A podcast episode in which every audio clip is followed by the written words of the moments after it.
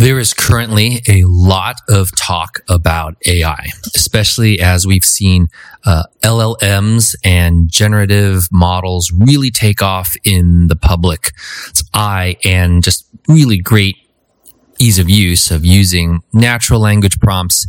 It's seemingly the next big thing, and undoubtedly it will be.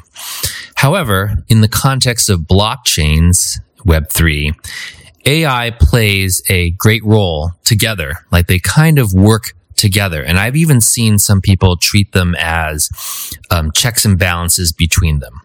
The traditional thought around A I is, because it involves so much computation power and so much data, that a handful of really big players will just own the space. So at the time I read this article, it was that would be Google, um, um, maybe Microsoft, but now we have OpenAI, and they just have tremendous amount of funding in which they're able to grab compute power, centralized, and then centralize all the data. We're seeing in some ways that that um, approach is also different from those who are in the Web three and blockchain space, where we want things decentralized. In fact, we want to have more and more compute to be de- decentralized. We want to have sovereign ownership of that data, so it's not just scraped independently. And so I think the way these two come together is an important thing for someone who is an innovation leader, who's certainly understood the value of A I. I mean, one of the values behind it is, oh, a computer can take the place of a person behind a chatbot. That seems really straightforward to me.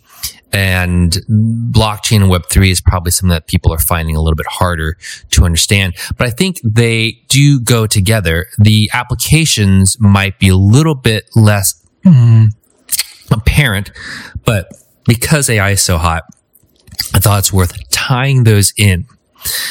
Most innovation leaders probably are already looking at, what's the role of A I? How do they deal with it? How do they leverage it in their jobs? How do they compete? But one thing that I want to pull back on, and I'll spend more time probably in a subsequent one, is to think about blockchains themselves as these independent networks with objective functions. That is also another form of A I. I mean, there's a very controversial piece. I'll probably spend some time dissecting it and sort of making it more accessible, which talks about Bitcoin itself as A I. And if you think about it, it's it's a network that's sort of of computers that has gotten humans to behave and to act, and it's grown itself. It's made itself more secure. Now, that's very different from these L L Ms, which are interacting with us, searching, acting as agents. But but I think we don't want to dis- completely separate the idea and see A I as totally separate. These concepts of sort of autonomy um, and computers being able to make decisions on itself and act as intelligent agents is what Bitcoin illustrates and is the potential of the blockchain. I think anybody dealing with A I as we've seen it does need to look at some of these questions around uh, what is the compute, who's paying for it, who's owning it, um, and where does the data come from. So take a look at how Web three uh, relates to that. So one concept is that with Web three and the blockchains, you have a form of data sovereignty, meaning who actually owns the data, who um, who gives access to this data, and perhaps once you have these incentives and payment mechanisms, who actually needs to pay for the use of that data. So we haven't seen it evolve yet. We're seeing examples of the blockchain, which are forming data marketplaces, which um, allow people to either access the data or to run compute on that data without actual access to that data. And once it's in the provenance of the blockchain, then some payment can be involved using the token mechanism. So that's core idea number one around, if we're seeing A I, then we know that A I needs data. Who has access to the data? The second one, which is an idea I've been working on, um, is, well, who owns the compute? So right now, most of the compute is driven by these large centralized organizations. But I've been working um, for the last two years on the concept of a decentralized compute that's an incentivized compute. And so this is taking the idea of, well, it's a presumption that the compute has to be in these large, centrally controlled data centers by Google or OpenAI. That, that isn't a foregone conclusion. There are scenarios where that compute can still be accessible for those consumers, the ones running the models, but the compute is decentralized. So I work with teams of decentralized node operators who, um, in an almost permissionless or completely permissionless fashion, are able to then offer up their compute and get paid for that. And that model provides decentralization while also distributing the um, the rent seeking away from the large players to a more decentralized environment. Now, there's lots of components that need to be addressed with that, but it's something to think about if you're an innovator and you're thinking about A I is, well, where does this actually run? And do I care? And I think that there's a whole open design space that comes out around that. The third one is modeling and who runs the models. How did they get trained? We sort of talked about the training sets and then who actually builds those actual models. And so Web three blockchains still come into play if we want to be able to assign immutably signatures to those models themselves, meaning the models can be owned. If you want the models to be owned, um, and then that the blockchain is a way to show ownership of the model itself by creating a hash function around the model. And then down the line, somebody, if they use a model, they fork the model, can show attribution back to that model through the signature. So I actually met some developers who are working on that, and their concept was they wanted the models themselves, the generative models that they were building, to be treated and credited in the final output work. And so they were building a zero-knowledge proof system to be able to demonstrate its proof without revealing what the contents of that model were so that other people could use it, generate the art, and then credit it, and that credit would also allow them to someone to build and innovate upon that model while ensuring um, credit. And I think they were implying some kind of royalty scheme to go back uh, to that because they were trying to treat the generative models as you would an actor or an illustrator in an actual film.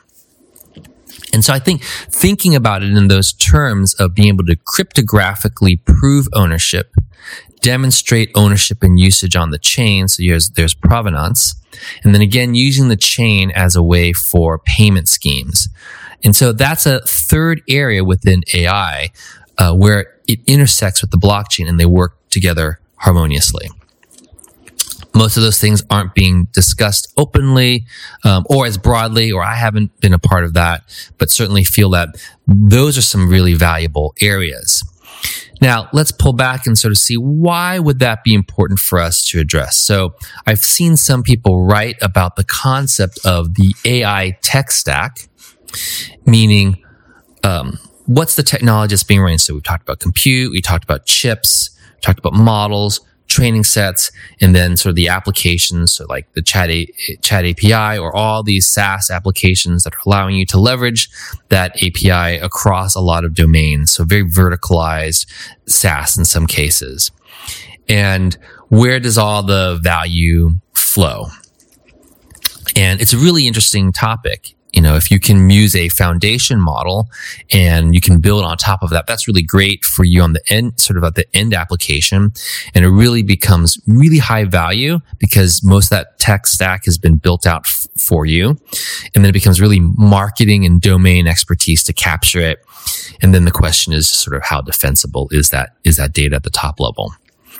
Um, We certainly are seeing questions around who captures the value from model builder. And that's why I raised the point of making them composable, um, demonstrating ownership, showing provenance, and then payment schemes. So there might be a way for that gets captured. I, I don't know if that's been completely implemented and used, but we see the pieces there.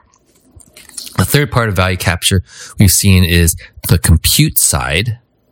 And it's not really a foregone conclusion. Most people presume it's going to be the big players of having their own compute clouds. So it's OpenAI, it's going to be NVIDIA, um, Microsoft, Google, maybe Facebook, who knows.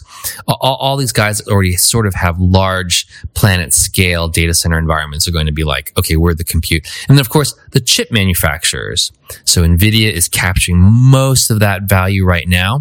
And whenever that happens, you'll see competitors. So the big cloud companies are all going to try to come up with their dedicated chips. And I'm sure we'll pro- probably see some innovation in terms of how we generate these these new chips. It might be a new range of fabless people who come in. There might be an, um, an open architecture uh, that that steps in. Uh, so I, th- I think seeing how that plays out is going to be super valuable. When that's the case, to me, what is the integration fabric that captures all of those?